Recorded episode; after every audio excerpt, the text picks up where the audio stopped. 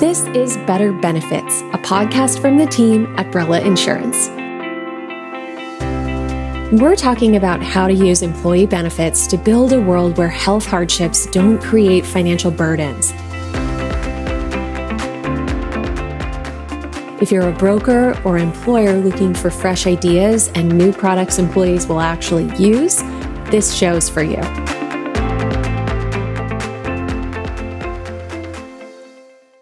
I'm Laura Cave, Director of Marketing, and I'm here with our Chief Revenue Officer, Mike Zerillo, for Better Benefits, episode number three, where we are talking to leading benefits advisor, Josh Butler. He's joining us today to talk about the mindset shift and proven strategies that have made all the difference for his employer clients. Mike, I can't wait to hear from Josh. He's been somebody that we've really been looking forward to talking to for a while. Yeah, absolutely. You know, I, I think uh, when I think of Josh, a few things stand out. One is is he brings a lot of passion and a lot of energy for the good work that he does, and having a chance to uh, follow him, you know, on, on social media and connect in with him as we sort of uh, led up to uh, today's episode. Um, he's doing some really good things, and I think it'll be really powerful to get that message out to uh, to our audience. So, really thrilled uh, to have him as a guest today. Can you tell us a little bit more about Josh's background? How did he get to be such a health benefits ninja? Yeah, well, I think some of that will come out in our conversation. I will tell you that Josh is the president of uh, Butler Benefits uh, and Consulting in Amarillo, Texas. Uh, he began his career in insurance and employee benefits in 2007. And uh, in 2015, he and his wife Allison started Butler Benefits and Consulting. And have really quickly built the agency through innovative strategies and exceptional customer service. So, uh, really impressive story and uh, wonderful guest to have him uh, with us today. So, without further ado, let's welcome Josh Butler to the show. Josh, how are you? I'm great. Mike, how are you today? Hello, Laura. Hi there. Cool. So, really glad to have you here. Why don't we start off by having you tell us a little bit more about what you're up to at Butler Benefits? Well, today uh, we're right in the midst of fourth quarter, so uh, obviously we're just everything's kind of a madhouse around here this time of year. But it's a it's a good busy. It's a it's a great buzz around the office. We always find ourselves in a groove this time of year, and and uh, it's almost sad after the first of the year when you start for uh, first quarter uh, uh, in the next year how things kind of slow down a little bit but we're working on renewing a lot of our uh, current business, a lot of our current clients, and taking on some new clients, some of uh, which we've just captured here in the last week or two. So that's a challenge, but just uh, very, very busy, focused on um, closing up some opportunities that we generated in 2020 and already starting to forecast and look forward to next year. Wow, that's awesome. I was going to ask, how has 2020 been for you and your team? Wow, um, I haven't really even had time to sit down and really process and really fully appreciate 2020. Um, I know that some people um, have had it a lot worse than we have, you know, furloughed, or maybe they've lost their jobs or lost their benefits, or maybe even had to close a business. We've been very fortunate this year it's been a it's been a great year for our firm. We've grown. Uh, we've kept our employees. I've avoided the coronavirus. You know, so uh, we've all stayed healthy. Um, we're we're very very blessed. Um, but I really haven't. You know, I don't think it's fully sunk in yet, Laura. Uh, as to it's been a crazy and a wild year for for everybody and and we're not you know immune to that but um, we're yeah. thankful we're healthy and uh, we still got a business we've still got a great team and uh, we're thankful for that. Yeah that that's great. Josh uh, you know we'll get into a little bit about uh, covid and, and how it's impacted the environment that we all find ourselves in. Um, if you think about just the agency for a second and and running your business in in this environment set aside your customers for a second, just your your own world within Butler Benefits. What what has changed from that perspective, if if anything, and and and how have you found yourself sort of being able to navigate the the you know the quote unquote new normals of 2020? Great question. I think that one of the biggest things that really resonated with me in 2020 when it really kind of sank in and came home was how healthcare is very local. You know, when you when we watch our city leadership responding to a national pandemic. Um, you know, we're not getting help from Maryland or Florida or any other state. You know, I mean, these these states are taking care of their own places, and then and when you get drilled down into these local communities, it really does boil down to the local physicians, the local hospitals, the local facilities, the local resources.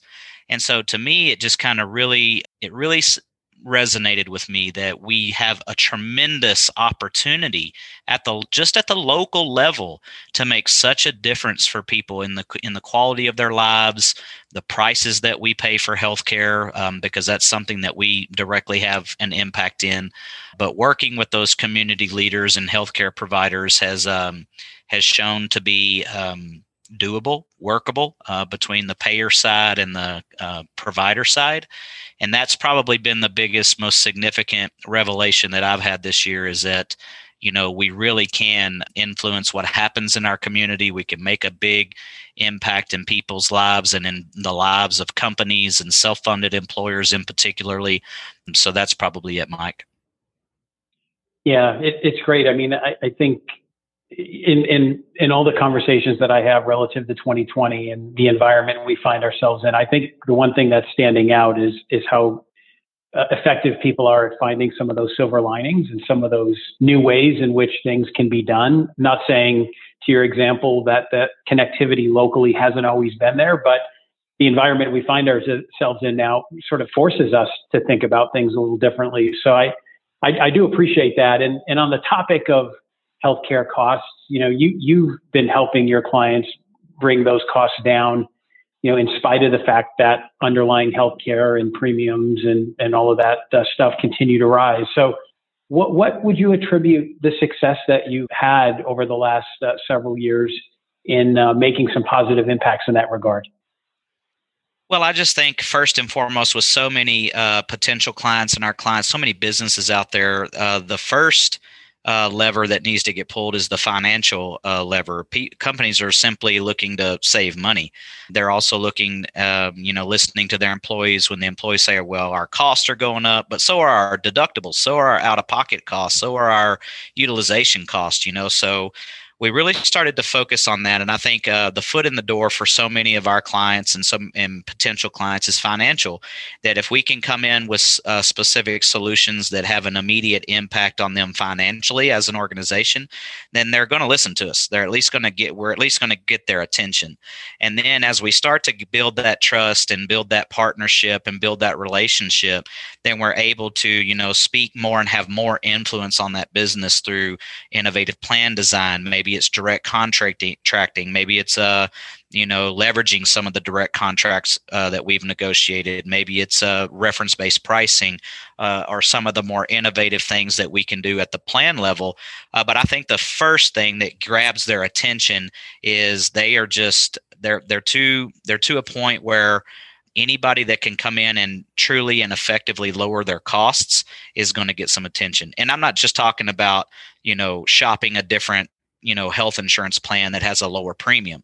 I mean we we've gone down this road of raise your deductible to lower your premiums. You know just cost shifting has proven to be a, a futile attempt at reining in healthcare costs long term. So we just have that conversation and those that are ready to have that conversation today most of them turn out to be our clients um, but some of them aren't aren't they're just not ready yet and that's okay. We just got to be patient.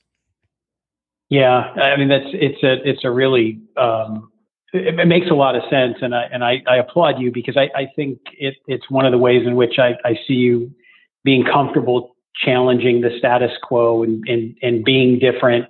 And it, you know, candidly, it's it sounds like a really good solution. And I'm, I'm curious from your perspective, why doesn't everybody do it this way or approach it that way, or if, if maybe ask it a little more specifically, what what do you see are, are the challenges with respect to embracing some of the ideas that you mentioned and, and how do you help your clients overcome them?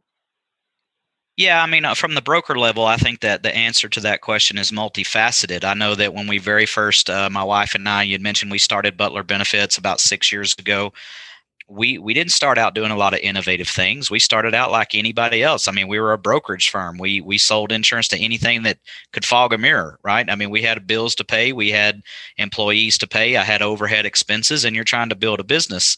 Um, but as you know, I kind of you know evolved over time, and I, I you know I, I, got you know baptized, so to speak, and brought into a, a different way of thinking then we we're, we're, able to work on different things. So I think one of the reasons that a lot of brokers or consultants aren't working in this capacity is I'm just going to be honest with you. I mean, in the brokers make quite a bit of money and they make a lot of money doing it the old way. And so a lot of people just have this sentiment. I've worked for 35 years. I'm not I, am not ready to start over in our philosophical approach and I'm just going to ride this thing out and make as much money as I can and that's it. And I'm going to ride off into the sunset. Um, but for the younger generations, I think that we see the handwriting on the wall that you know what got us to this point it, what got my company here is not going to get me to the next level where i see our organization because i just feel like the status quo is has too many challenges uh, with price being up there around the top the the uh, out of control pricing failure and those types of issues that you're very familiar with mike. So it's um but in a nutshell it's twice as much work for half as much money and that's why most people aren't out there doing um, doing the work that uh, a lot of us are doing. Wow, that's that that's tough. I mean, a lot of incumbent headwinds. It sounds like in the industry, but at the end of the day, it sounds like your your clients are really the ones uh, uh benefiting from the effort you're making, and hopefully that creates some loyalty and some some growth opportunity for you. It sounds like you're you're definitely bringing in those new clients this year. Well, I mean, that's the thing is that we can't, none of all of our success is predicated upon their ability to do something different. Um, and so if they're, if you don't have someone that's willing to think outside the box a little bit and have the courage to do something a little bit different, then, you know, my business model kind of falls flat. Um, you know, right. so um, they deserve a lot of the credit. As a matter of fact, they deserve all the credit but we we we uh, adopt an approach here at Butler Benefits that we just we educate to the point of change, mm-hmm. and um, you know I'm pretty passionate about what I do, like Mike said, and uh, I can be pretty convincing because I truly believe there's a better way to uh, to finance healthcare, to um, especially in the self-funded world. Uh, these employers have a tremendous opportunity, and you know you can't fault people for what they don't know you know right. so um, uh, right now just the majority of employers simply don't know that there's a better mousetrap out there. Yeah so that's what that was going to be my follow-up question. Let's say there's somebody listening to this who is doing it the way they've been doing it but they know it's not working. And maybe they're facing a big rate increase this year. Maybe you know business is tight and they're looking for ways to save uh, some of their costs. Um, what can you sketch in a little bit more specificity, high level? What should they be thinking about? Well, um, number one, if you're not working with a consultant or an advisor or broker, I mean, I know those uh, terms are used interchangeably in a lot of in a lot of scenarios, but um, if you're not working with someone that's bringing meaningful solutions to the table, um, in cha- especially in challenging years, then you're, you're simply working with the wrong people. Because I feel like there's virtually i mean there's there's pretty much a solution for every problem i'll give you an example we just recently took in a large client over the in the last couple of weeks that's a january 1 renewal so you can imagine how crazy it is here right now mm-hmm. they were they were uh, looking at a 40% increase in their annual costs uh, for 2021 46% Wow. And um, they came to us and said, "We we've heard about y'all. Um, we spoke with them a little bit last year. We didn't win that client last year, uh, but they came back to us this year and they said, Hey, you know, we've heard about y'all. We keep hearing more and more about y'all that you have uh, some innovative ideas. Do you mind taking a look at our stuff? And we, I agreed to take a look at it and uh, looked at it for several days. Came back, got with my team, and we kind of brainstormed a, a, strategy for them. Then we went to some of the markets that we have access to and some of the solutions partners, and uh, long story short, Laura, it, it, came back to where we've we've reversed that 46% increase in cost next year to two percent. Um, and it maintains good quality benefits for the employees. And um, you know, it just took a lot of uh, uh, you had to get a little. We had to get a little creative. Um, but I think that there's a solution to every problem. That's what we get paid to do. Uh, so that would be my first tip: is uh, get with people that aren't afraid to fire Blue Cross Blue Shield, or they're not afraid to fire United Healthcare. Mm-hmm. Um, they're not afraid to look for smaller independent vendors and then get creative. And then, um, you know, that that would be my number one tip. Yeah, I, I love that story, and, and I think uh, having a chance to sort of follow you, you know, over the last several months on on some of the social media platforms, I, I see that's a, a consistent, you know, theme of, of being able to find some some interesting success stories. You said something earlier, and, and I think I've picked up on this in, in previous uh, comments that you've made around um, working with companies who share your passion. And I'm curious because it, if they're not invested, if they don't believe it can work, if if if they're not going to sort of take the steps necessary, and to your point, have the courage to make change, you know that that creates obstacles, right? And and I'm so I'm just curious from your perspective, how do you how do you vet that? Um, and, and, and what are some of the things that you do to make sure that your clients or even prospects before clients have that passion and, and commitment to, to make change? Wow, I mean that's a that's a great great question because we we laugh about this sometimes. You know, um, you know, I'm a member of the Health Rosetta, and there's a lot of consultants from around the country that I've gotten to be pretty good friends with, and we talked about this uh, pretty frequently. And I think the first stage uh, for these um, for our clients and our pr- pr- prospective clients to make a change is you got to piss them off.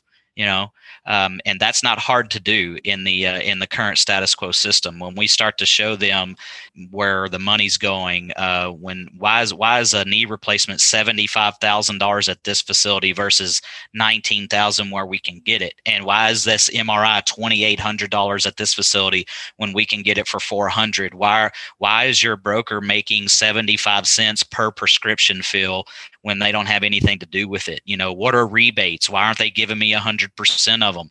And when we start to educate these employers on a level of how they've just been kept in the dark on some of this stuff, the very first reaction, Mike, which, which we're looking to kind of be the catalyst to, to provoke, is to get them upset you know because if you're not yep. upset with the way things are going then you're just i'm just going to be honest either you're part of it or you're just oblivious to it so wow. i use this really crude analogy and i hope it's it's not bad but uh, it's not it's not crude like that so i'm going to use it on your show so here it is it's uh you know i use this analogy is that mike what do you do when you find out and you discover for the very first time that your brother beats his wife what do you do right? I mean, you're torn. You love your brother, you know, you I mean, he's a great guy and you love him to death, but you also love your sister-in-law and you love that little niece, you love that little nephew.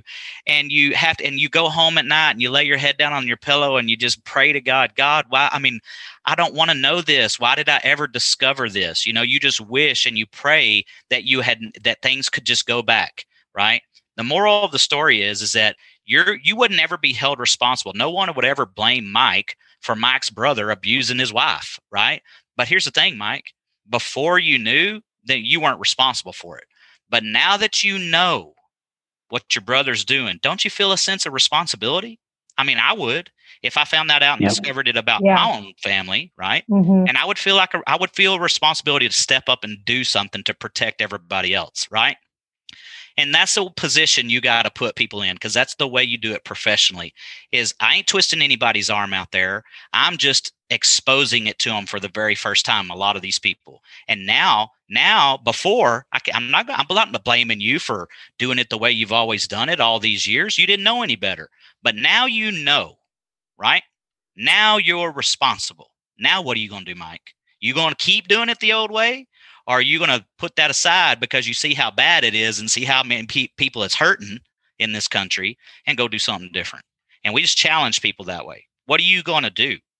And I think that's how you get people motivated because then they just, it raises the eyebrow and they're like, dang, man, he's got a point. You know, are we going to keep, are we going to be part of the problem? are we going to be part of the solution? And that's a choice. That's just a choice people got to make. I love that. I mean, we talk about that all the time. Once you know the good you can do, you have to do it.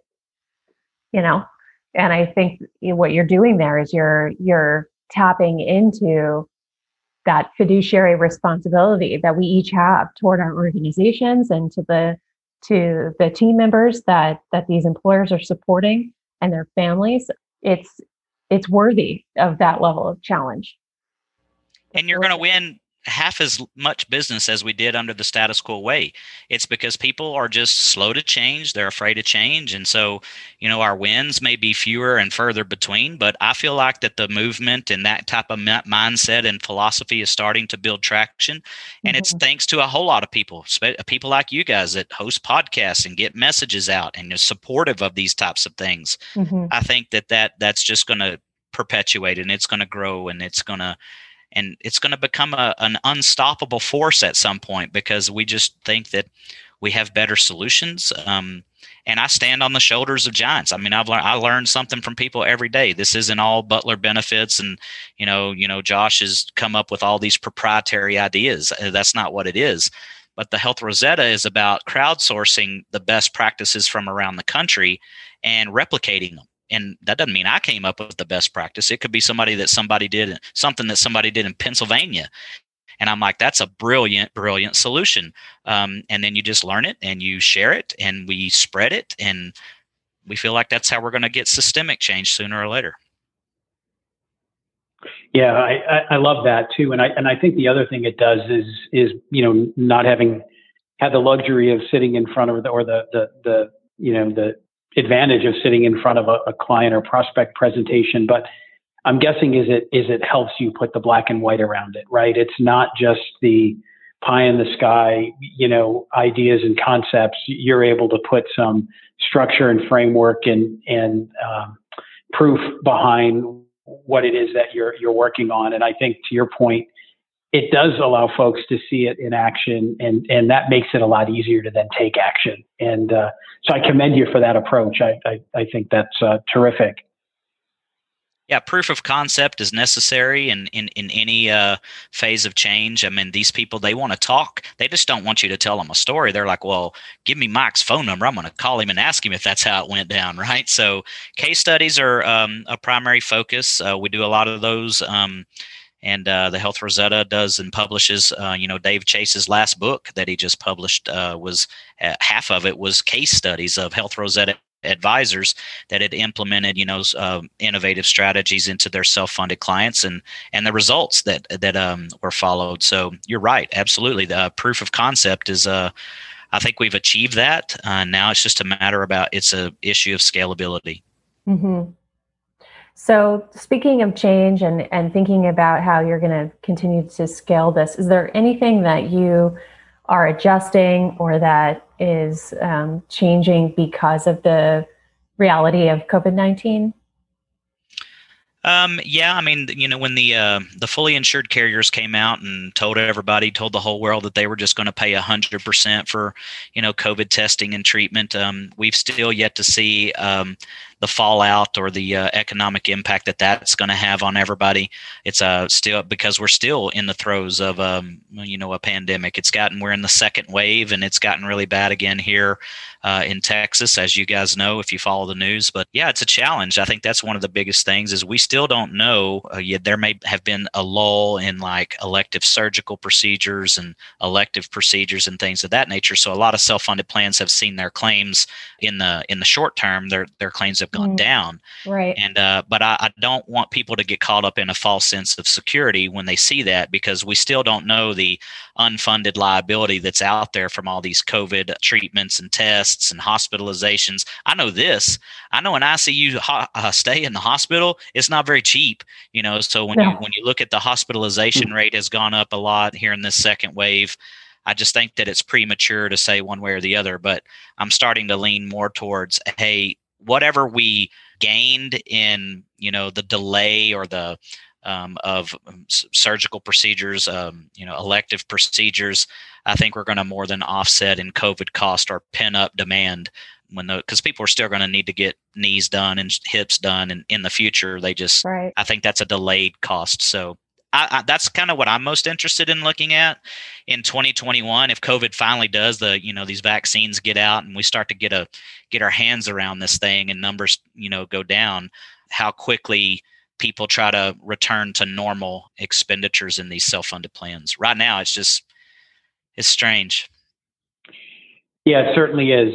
Um, just, just, uh, I mean, classic 2020, right? Nothing is uh, there's just nothing normal about it.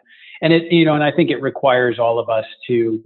I said this yesterday in in a uh, in a call that I was on with a uh, a broker partner. Is it just requires all of us to be willing to uh, try some things differently. To your point, be a bit patient, but also take action where action should be taken. And and um, so I think it's going to be interesting to see how the next you know six months certainly plays out a- across the spectrum of of uh, employee benefits and health insurance. And um, you know one of the things that you, you mentioned earlier on Josh, and and I I think it was one of the uh, early encounters that I had with you and, and uh, Butler Benefits was um, your passion and focus around your local community.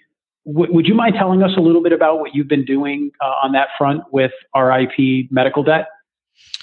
Sure. Um, yeah, that's just something that I am. Uh, I'm a native Texan. I grew up in West Texas. Um, I didn't grow up in Amarillo, but my wife did.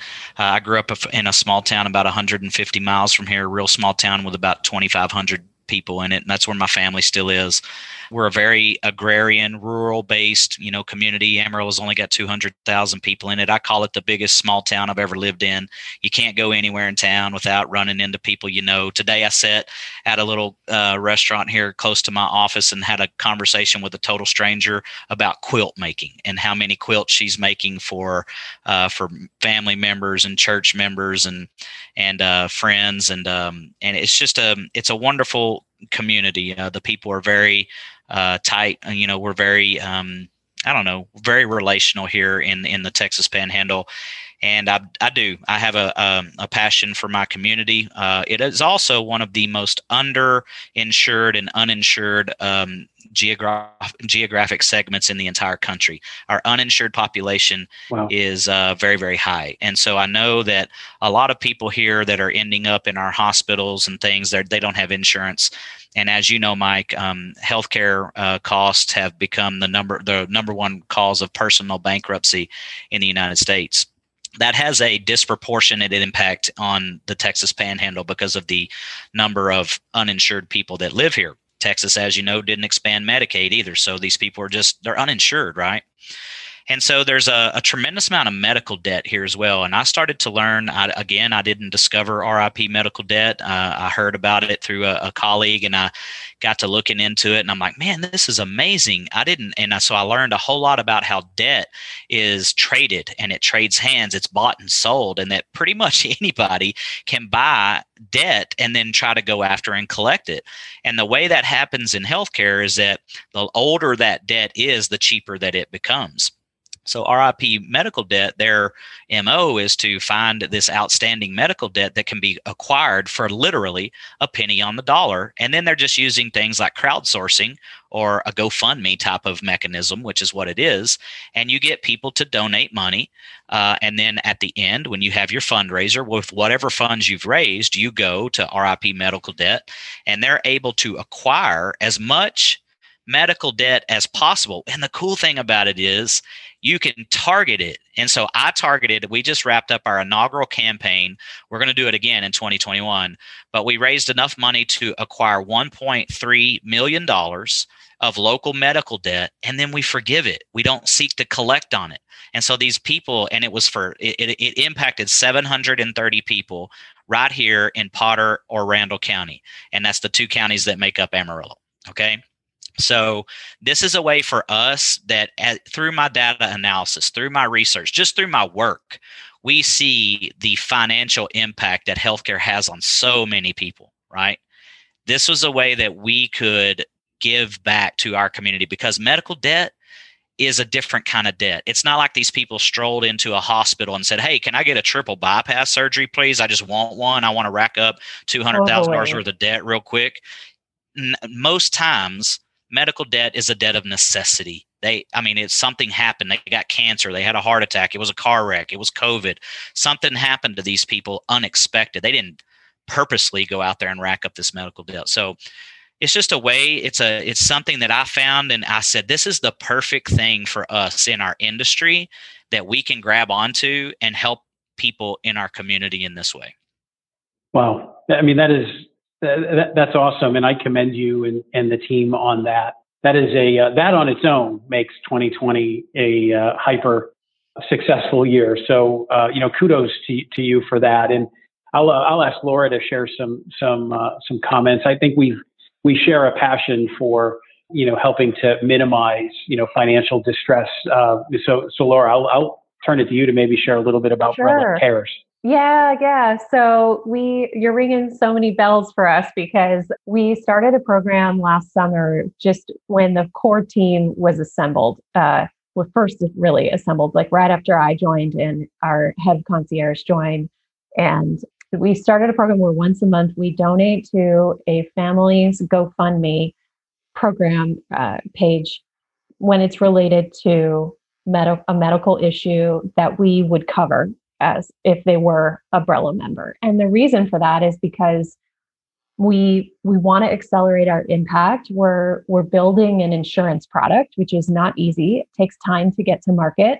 Texas is our first market, and we wanted to stay close to the stories and and we wanted our hearts to be close to the issues that families are facing. And of course, you know, a, a couple of those beneficiaries have been folks suffering from COVID, but Others have been people with cancer and lymphoma and all kinds of things that, you know, accident, motorcycle accidents and just things, injuries and illnesses that rocked their year um, as a family. And and so we're able to kind of step in and say, here's 2,500 bucks. You know, it's it's like, you know, it, it's nothing for a, a corporate expense, but it, it means so much to families. And so, anyway, I just want to say when you do this program again, I want you to count us as your first donor because thank you. I'd really like to give you $2,500 and watch you turn it into forgiving $250,000. Hey, 250 that's a quarter of a million dollars of medical debt. I mean, yeah, that's awesome, Laura. And that I will. I mean, thank you so much for the mm-hmm. offer. I'll, I'll definitely keep you guys in mind one one idea that I had though is uh, um, one of our clients is um, runs a non the largest nonprofit organization here locally, and uh, I'm gonna I'm gonna talk to them because um, I've been researching through their website and what they do is that you can create these endowment funds, you know, and that money can be invested. And that money grows interest. Amazing. And so think about a campaign like this in perpetuity that just says, look, what would how much interest could be earned on an initial investment of a quarter of a million dollars? If we could raise a quarter of a million dollars. That would be enough interest every year and just keep the two the initial investment in the vehicle but just draw the interest off uh, annually and buy down medical debt with it. I mean, that's something that we that, that I'm that that way my because here's the deal.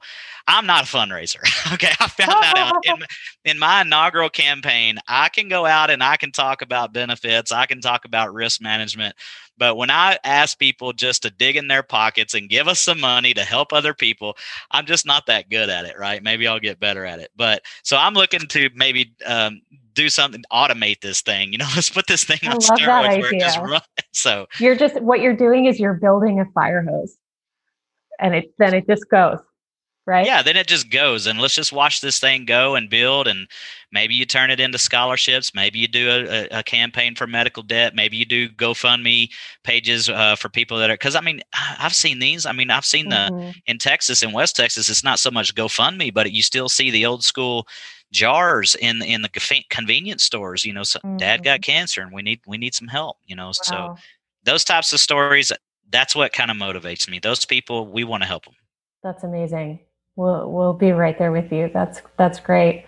Well, um, Josh, I want to thank you for your time today. I know it's a crazy like day in the middle of a week in the middle of fourth quarter, and we just really appreciate you taking the time out to talk to us and and to share your insights with uh, with our listeners. And so, yeah, really, really great conversation with you today. Absolutely enjoyed it, Laura. Thank you so much, Mike. Thanks for the invitation, and uh, uh, I look forward you, to hearing Josh. the episode. And if y'all need anything from me, just never hesitate to reach out. Okay. Sounds good. Thank you. Thanks, guys. So, Mike, what are going to be your takeaways from this? I mean, there's so much that we just talked about. What's sticking Well, I think the first thing I'm going to do, I, I think the first thing I'm going to do is run through a brick wall. Um, I, I, just, I said right from the beginning, the passion and energy that Josh exudes is contagious. Um, mm-hmm.